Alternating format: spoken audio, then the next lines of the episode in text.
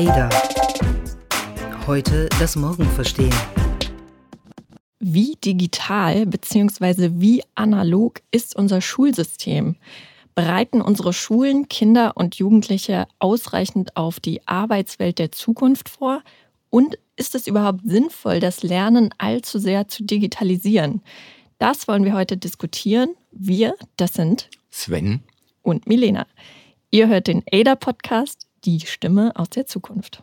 Ja, das mit dem digitalen Lernen ist ja so eine Sache. Einerseits ruhen da ganz viele Hoffnungen drauf mit Blick auf das unglaubliche Potenzial, was durch künstliche Intelligenz, durch äh, digitale Technologie für die Wirtschaft besteht.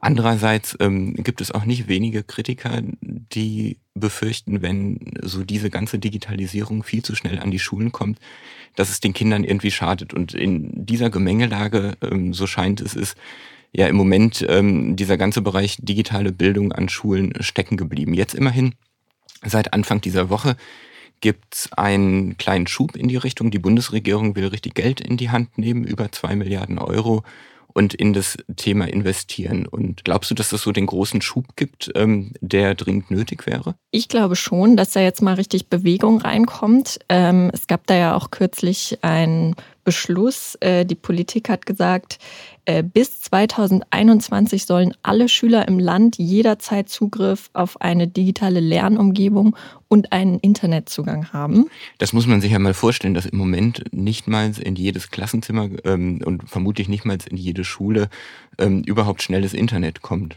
Genau, also wenn ich mich so an meine Schulzeit äh, zurückerinnere, da war das auch noch in weiter Ferne.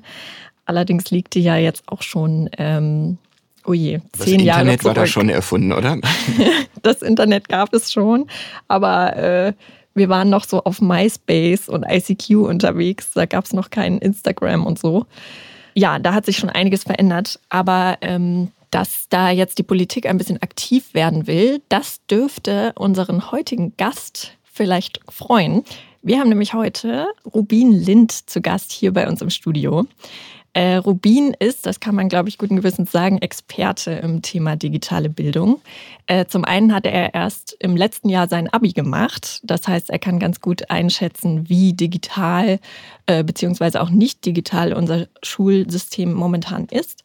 Und äh, zum anderen hat er mit gerade mal 17 Jahren seine eigene Lern-App entwickelt, Mittlerweile ist er 19, hat sein Abi in der Tasche und ist Chef seines eigenen Startups namens Skills for School. Herzlich willkommen, Rubin. Wir freuen uns sehr, dass du da bist. Vielen Dank, Melena. Ich freue mich, heute mit dabei zu sein. Ähm, Rubin, bei dir liegt die Schulzeit ja noch nicht ganz so lange zurück wie bei Sven und mir. Äh, du kannst dich da also noch ganz gut dran erinnern. Ähm, zu meiner Zeit, äh, wenn ich da so dran zurückdenke, da gab es noch Overhead-Projektoren und äh, Röhrenfernseher. Und wenn wir mal was am Computer machen wollten, dann sind wir in so einen Computerraum gepilgert. Äh, das ist mittlerweile nicht mehr so, oder? Zum großen Teil, ich schätze an den meisten Schulen in Deutschland ist es tatsächlich immer noch so, ähm, dass mit dem Overhead-Projektor gearbeitet wird. Man hat zwar einen Beamer in immer mehr Klassenräumen, es gibt auch einen Computerwagen oder ein Computer ist dort ähm, vor Ort, aber Grundsätzlich ist es so, dass digitale Ausstattung in Schulen schon noch sehr mager ist. Okay. Äh, interessant, da habe ich gedacht, dass sich so ein bisschen was getan hätte in den letzten Jahren. Äh, die technische Ausstattung ist ja die eine Sache. Äh, wie sieht es denn mit digitalen Lernangeboten aus? Also kann man äh, mit digitalen Tools, äh, Hilfsmitteln lernen in der Schule? Also ich sag mal so, ähm, jeder kennt wahrscheinlich die CD-ROM, die früher im Schulbuch ähm, hinten dran war. Das mhm. gibt es inzwischen, glaube ich, schon ein bisschen verbessert äh, an Online-Websites, aber sieht natürlich dementsprechend angepasst aus. Und ähm, was vielen Schulen benutzt wird, ist PowerPoint. Ähm, mhm. Es werden Präsentationen gemacht, mit denen wird gearbeitet. Und man kann sich bestimmte Videos anschauen auf YouTube oder anderen Plattformen. Aber dass ich wirklich hingehe, mich online vorbereite, ähm, ich glaube, das ist gerade erst am Kommen. Und das ist auch das, was wir machen wollen. Mhm. Genau, du hast nämlich irgendwann einfach gesagt, äh, wisst ihr was, ich nehme das jetzt in die eigene Hand und entwickle einfach meine eigene Lern-App. Äh, kannst du mal erzählen, wie es dazu kam? Klar, also ich saß ähm, selbst in der Mathe-Klausur und habe mich äh, damals super darüber geärgert, ähm, dass ich die Themen daneben gelernt habe, einfach mich falsch vorbereitet habe. Und ich bin immer in meine Klausuren und Klassenarbeiten gegangen mit so einem gewissen Gefühl, dass ich nicht wusste, kann ich eigentlich die Dinge, die ich brauche für die Klausur schon oder was fehlt mir noch? Und habe überlegt, warum gibt es dafür keine Lern-App, wo ich mich explizit vorbereiten kann, wo ich sehen kann, welche Themen beherrsche ich schon, welche noch nicht, wo kann mir mein Lernfortschritt angezeigt werden, wo kann ich motiviert werden, dass ich nicht mich unbedingt drei Stunden vor den Schreibtisch setze und dann mit dem Schulbuch lerne, sondern unterwegs die Zeit, die ich sonst irgendwo in Spielen rumdaddeln würde, dass ich die sinnvoll nutzen kann und mich am Handy eben auf ähm, den Unterricht und auf die Klausuren vorbereiten kann. Mhm. Und äh, du hast dann gesucht, hast es mir mal erzählt, im, im, App Store, ob es sowas gibt und bist nicht fündig geworden und hast dann gedacht, ja gut, dann muss ich da halt selber ran. Genau, ich habe dann angefangen, ähm, dafür praktisch mir ein Konzept auszudenken, wie müsste so eine App funktionieren, habe damit an mehreren Wettbewerben teilgenommen, damals so Startup-Wettbewerbe und Gründerwettbewerbe habe da ein bisschen Geld gewinnen können, das habe ich dann eingesetzt ähm, und angefangen, das umzusetzen. Inzwischen dann eine GmbH draus gemacht, einige Mitarbeiter eingestellt, ein bisschen Kapital dafür eingesammelt und ähm, genau, inzwischen mache ich das hauptberuflich. Cool. Ähm, kannst du mal so in wenigen Sätzen erklären, was die App kann? Also wie kann ich als Schülerin mit dieser App lernen? Du kannst dir im Endeffekt die App einfach runterladen, kannst auswählen, welches Bundesland gehst du, welche Schulform, welche Klassenstufe, welches Thema bzw. welches Fach lernst du. Dann zeigt dir die App an, welche Themen du ähm, lernen kannst. Du wählst aus, was du lernen möchtest und kannst dann ähm, dich im Endeffekt da durchklicken, die Aufgaben beantworten und es wird analysiert, wie gut du bist. Themen, die du schon besonders gut beherrschst, werden weniger oft abgefragt und Themen, wo du Schwierigkeiten hast, da bekommst du mehr Material, um dich optimal vorzubereiten. Und was für Material ist das? Also wie kommen die Inhalte in die App? Also wir haben damals ähm, einfach Redakteure eingestellt, Studenten, die in den jeweiligen Fächern ähm, ihr Studium absolvieren und haben gefragt, könnt ihr nicht Lehrmaterial dazu schreiben? Die Lehrpläne sind im Internet ähm, abrufbar. Dann haben wir die übereinander gelegt, haben erstellt, okay, in welchen Bundesländern gibt es eine Differenz, wo müssen wir Inhalte für erstellen und haben dann die Redakteure drangesetzt und gesagt, okay, jetzt muss ein bestimmter Fragenkatalog muss abgearbeitet werden, es muss geguckt werden, welche Themengebiete müssen wie erarbeitet werden, welche Fragen müssen geschrieben werden, damit der Schüler das wirklich optimal verstehen kann. Also haben wir ähm, schlussendlich einfach eigene Redakteure dafür eingesetzt. Mhm. Und die Lehrer haben ja im Prinzip auch Zugriff auf diese App und können dann ähm, auch Aufgaben freischalten für ihre Schüler. Ähm, als du das damals entwickelt hast, die Idee, äh, bist du ja auch auf deine eigenen Lehrerinnen und Lehrer zugegangen und hast gefragt, was sie davon halten. Wie haben die denn reagiert?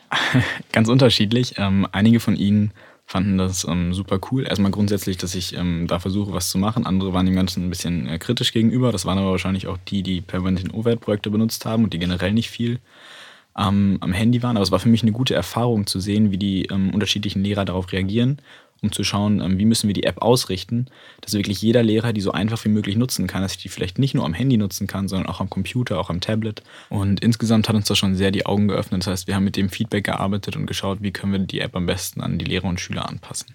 Mhm. Und äh, mittlerweile kann man die App ja auch im App Store downloaden. Ähm, wie ist denn so die Resonanz von den, sowohl von den Schülerinnen und Schülern als auch von den Lehrerinnen und Lehrern, die das bereits nutzen?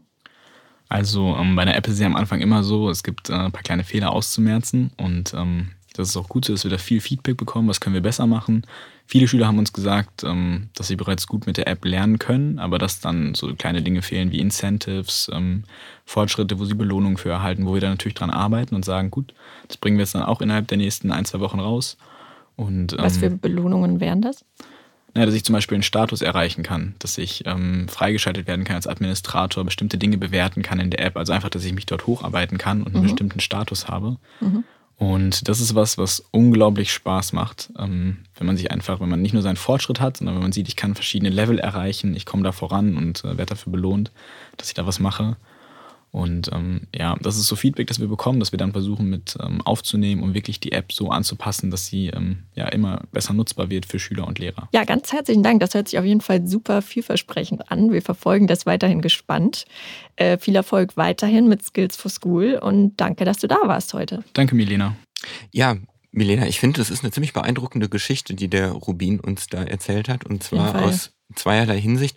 Zum einen finde ich, weil er so in der ganzen Frische, mit der er hier auftritt, zeigt, wie einfach man eigentlich was bewegen könnte im Schulsystem, um das Ganze digitaler zu machen. Und äh, so ein bisschen negativer beeindruckend, wenn man dann hört, ähm, dass er damit gar nicht offene Türen einrennt, sondern gerade auch so bei Lehrern und im System auch auf viel Gegenwind gestoßen ist. Mhm.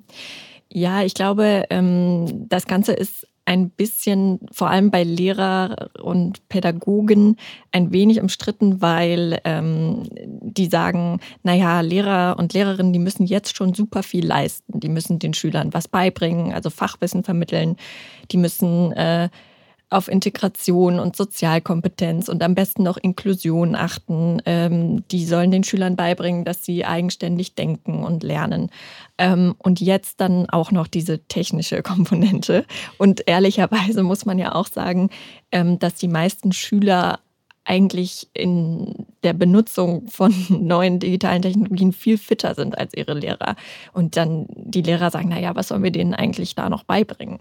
Wobei man, glaube ich, auch sehen muss, bevor wir jetzt ähm, die ganze Zeit auf die Lehrer schimpfen, dass gar nicht alle Pädagoginnen und Pädagogen wahnsinnige Technikfeinde sind, sondern dass es da ganz oft auch um Prioritätensetzung an der Schule geht. Ähm, ich erinnere mich noch, da waren wir ja zusammen auf einer ADA-Konferenz vor einiger Zeit, der ähm, Vizevorsitzende der ähm, Gewerkschaft Verdi, Lothar Schröder, der gesagt hat, an den meisten Schulen ist ja gar nicht ein fehlender PC das drängendste Problem, sondern ein fehlendes WC. Also wollte darauf hindeuten, dass eben viele Schulen einfach so arg zu wenig mit Geld ausgestattet sind, dass eigentlich Digitalisierung und die ordentliche Ausrüstung mit digitaler Infrastruktur eigentlich erst das zweite Problem wäre, mhm. wenn denn dann überhaupt mal genug Geld im System wäre. Das ist so das finanzielle ähm, Argument. Es gibt aber ja auch noch ein pädagogisches. Richtig. Ähm, und zwar sind sich viele Lehrer und Experten auf dem Gebiet nicht so sicher, ob es wirklich sinnvoll ist, das Lernen allzu sehr zu digitalisieren. Ähm, Dazu hat Andreas Schleicher, das ist der Bildungsdirektor der OECD. Das also sind die der, mit den PISA-Studien, ne? genau, richtig. Also nur um das mal kurz zu übersetzen, Organisation für wirtschaftliche Zusammenarbeit und Entwicklung.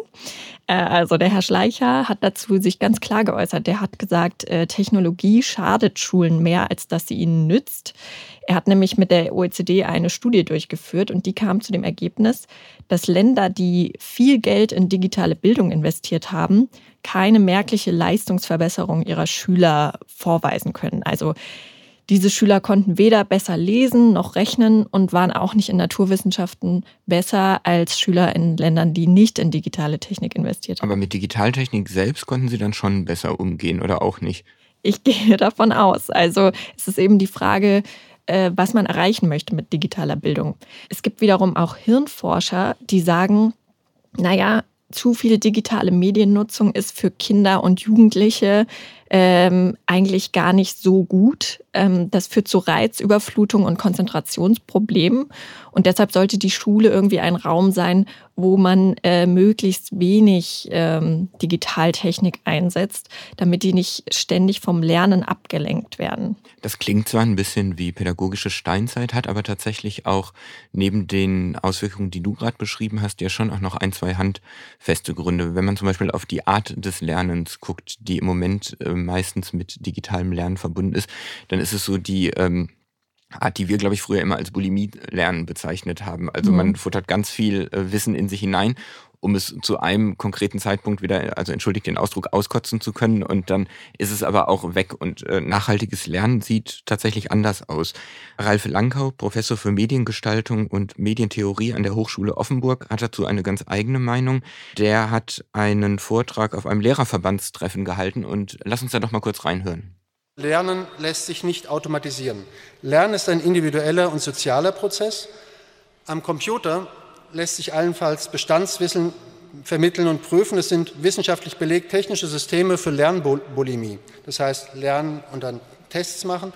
Hochschulen, Schulen, Kindertagesstätten, alle Bildungseinrichtungen müssen stattdessen vermitteln, was technische Systeme nie leisten werden. Selbstständiges und selbstbestimmtes Denken, kreatives Handeln, Empathie, Verantwortung. Nur im sozialen Miteinander können Menschen diese Fähigkeiten entfalten. Schulen sind ein sozialer Ort und Schulen sind Orte der Diskussion und des Diskurses miteinander. Ja, ich glaube, da hat er natürlich sicherlich einen Punkt. Ähm, sowas wie Empathie und Verantwortung lernt man natürlich am besten im Umgang mit anderen Menschen und nicht von Maschinen. Es geht aber ja, glaube ich, bei dieser Diskussion nicht darum, äh, die Schule als Institution abzuschaffen, sondern nur um äh, eine Ergänzung und eine andere Art des Lernens. Und ob das eben nur um Bulimie-Lernen geht, kommt ja auch ein bisschen darauf an, wie diese Lernprogramme gestaltet sind. Ähm, es gibt da nämlich auch andere Experten, zum Beispiel den Literaturwissenschaftler Fritz Breithaupt, äh, der sagt, ähm, der sieht ganz große Chancen in der digitalen Bildung. Er hat gesagt, äh, in wenigen Jahren wird bereits jedes Kind ein, eine Art virtuellen Lehrer haben. Das wird wahrscheinlich in Form einer App sein, die das Kind vom Kindergarten über die Schule und die Uni bis hin zur beruflichen Weiterbildung begleitet. Und diese Stimme, also es, es wird eine Stimme sein, die im Dialog mit dir lernt, also die ähm, Vokabeln abfragt, auf dem Weg zur Schule zum Beispiel oder ähm, die Matheaufgaben stellt. Ähm, und der Algorithmus in dieser App lernt dann gemeinsam mit dem Kind. Also er merkt sich, was das Kind gut kann, wo es noch Schwächen hat, wie es am besten lernen kann, zum Beispiel draußen beim Spazierengehen, äh, was das Kind motiviert. Und äh, Breithaupt sagt, das ist eine Form der Individualbildung, die er für viel zielführender hält als den Frontalunterricht, der in der Schule üblich ist, wo der Lehrer natürlich auch nicht so gezielt auf jeden einzelnen Schüler, jede einzelne Schülerin eingehen kann. Was ich an der Vision mag, ist, dass sie ja sehr schön herausarbeitet, es geht wie bei so vielen Dingen, wo digitale Technik ins Spiel kommt, gar nicht darum, vorherrschende Strukturen komplett zu zerstören, sondern sie eher zu optimieren. Also eben den Lehrer und den Vormittagsunterricht gar nicht abzuschaffen in Gänze, sondern eher über den ganzen Tag hinaus so eine Art Lernbegleitung zu installieren, nämlich genau da anzusetzen, wo das Schulsystem im Moment versagt mit dem Blick auf Personal- und Lehrermangel. Genau. Es gibt aber natürlich äh, auch an dieser Vision äh, wiederum Kritiker, ähm, die Klar. natürlich aus der Ecke der Datenschützer kommen und die sagen, solche Lerntools ermöglichen eine viel stärkere Kontrolle der Schüler. Du kennst das vielleicht von früher, wenn deine Eltern oder Lehrer gefragt haben, na, hast du deine Hausaufgaben schon gemacht? Und da war ich eigentlich immer ganz froh, dass es dann doch nicht bis ins letzte Detail äh, nachvollzogen werden konnte, wie richtig denn dann meine äh, aktuelle Antwort jeweils war. Und ich verbinde damit tatsächlich auch ein Erlebnis, was mich etwas hat frösteln lassen, auch wenn es gar nicht mich selbst betraf. Und zwar ähm, war ich vor einigen Wochen auch für ADA in Estland. Mhm. Ähm, das Land ist wahnsinnig weit in der Digitalisierung von allen Lebensbereichen und ähm, ich saß dann nachmittags mit dem Ministerpräsidenten und habe darüber gesprochen, wie man so eine Gesellschaft digitalisiert. Und auf einmal holt er sein Handy aus der Tasche und sagt, ähm, ich brauche mal eben eine Minute, ähm, macht eine App auf und guckt, wie seine Tochter an dem Tag morgens in Biologie benotet wurde und sah sozusagen in live die Note. Es war dann leider in dem Fall auch nur eine ähm, 4 nach dem deutschen System, was dann sofort ihn dazu veranlasst hat, Kontakt mit der Tochter aufzunehmen. Ja, das ist schon ziemlich gruselig, ehrlich gesagt. Ne? Also früher konnte man ja noch die schlechten Noten äh, irgendwie unterm Bett verstecken oder die Unterschrift der Mutter fälschen oder sowas. Äh, das geht dann alles nicht mehr. Hm, jetzt könnte man natürlich äh, sagen, ja, ist doch super, unsere Schüler äh, lügen dann nicht mehr so viel. Aber ehrlicherweise, ähm, keiner will, glaube ich, auch so einen gläsernen Schüler, der permanent von seinen Eltern äh, überwacht werden kann, ähm, dessen Leistungen man ständig tracken kann und der sich auch vielleicht äh, ständig mit seinen Klassenkameraden vergleicht, so auf welchem äh, Level er jetzt ist. Ähm, ich glaube, das könnte schon dazu führen, dass der Leistungsdruck, den es, glaube ich, zweifelsohne sowieso schon in hohem Maße gibt, dass der noch weiter steigt. Ja, und bevor wir jetzt hier so in totalen Digitalfatalismus abgleiten oder so, die, es geht ja gar nicht darum, digitale Technik oder ein digitales Mindset komplett aus den Schulen zu verbannen. Ich glaube, was so in der Diskussion und auch in dem Gespräch vorhin mit Rubin sehr deutlich geworden ist, dass es im Bildungsbereich wie eigentlich in allen Lebensbereichen ist, wo digitale Technik Einzug hält. Ähm, digitale Technik gibt gar nicht so sehr absolute Antworten vor, sondern bietet die Möglichkeiten, Dinge zu gestalten. Und wahrscheinlich wäre schon viel getan, wenn an den Schulen eine Einstellung erreicht würde, wie Schüler kompetent mit digitaler Technologie umzugehen haben. Denn dass die ihnen im weiteren Verlauf ihres Lebens begegnen wird, davon ist ja mal auszugehen. Und vielleicht sollte man da eher die, die Kompetenzen im Umgang mit digitaler Technik stärken. Genau, ich glaube nämlich gerade dieses Thema ähm, wie erkenne ich eine seriöse Nachricht im Netz? Wie gehe ich mit meinen Daten um? Das sind ja so, so Metakompetenzen, nenne ich es jetzt mal, im Umgang mit äh, der digitalen Welt, ähm, die, glaube ich, zwingend in der Schule irgendwie thematisiert werden müssen. Und ähm, das geht eben tatsächlich nur, wenn die Digitalisierung in den Schulen selbst auch irgendwie ankommt. Also wenn es normal ist, dass man dort äh, mit Digitaltechnik in Berührung kommt. Ja, und also so ähm, falle ich auf Fake News hinein oder nicht, ähm, glaube ich Lügen oder nicht, das ist so das eine, aber auch mit Blick auf die Anforderungen, die die Arbeitswelt künftig an die heutigen Schülerinnen und Schüler stellt, wäre das ja total wichtig. Es gibt eine aktuelle Studie des ähm, McKinsey Global Institute, die haben untersucht, welche Fähigkeiten wir eigentlich für die Arbeitswelt von morgen brauchen. Und die ist da ja tatsächlich eindeutig. Also händische und motorische Fähigkeiten werden immer unwichtiger, technische Fähigkeiten werden immer wichtiger, ähm, IT, Programmierwissen, Analysekenntnisse und aber ganz wichtig, eben die, die Fähigkeit, sich ständig neues Wissen anzueignen, wird, äh, wird entscheidend. Und ich glaube, Digitalisierung hin oder her, Software im Unterricht hin oder her, ähm, iPads im Unterricht hin oder her, das sind alles nachrangige Fragen, wenn wir uns darauf einigen könnten, dass dieser, dieser Gedanke und diese Anforderungen vor allen Dingen weiter herausgebildet werden. Absolut. Äh, was man vielleicht noch dazu erwähnen muss, der Vollständigkeit halber, diese Studie äh, sagt auch, äh, nicht nur technische Kompetenzen werden immer wichtiger, auch soziale und kommunikative Kompetenzen. Ähm, denn in Zukunft werden ja immer mehr Tätigkeiten, zum Beispiel Verwaltungstätigkeiten, das wird in Zukunft zunehmend von Robotern übernommen.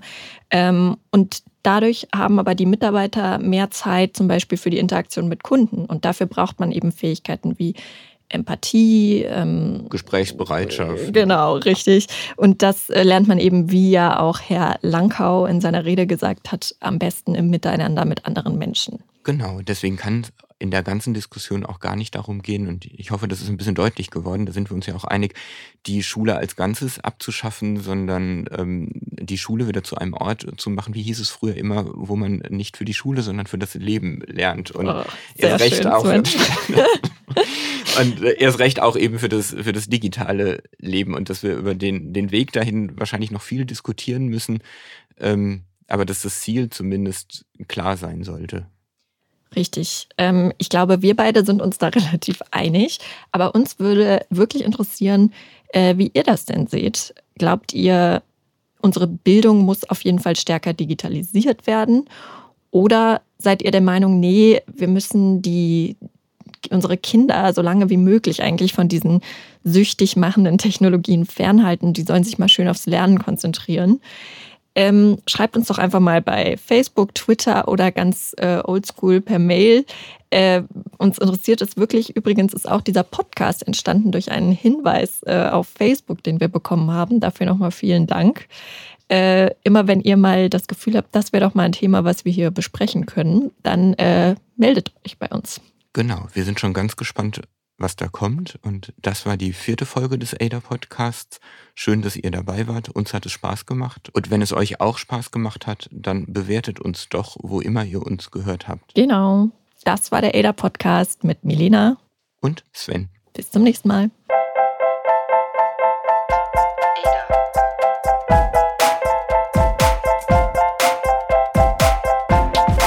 ADA. Heute das Morgen verstehen.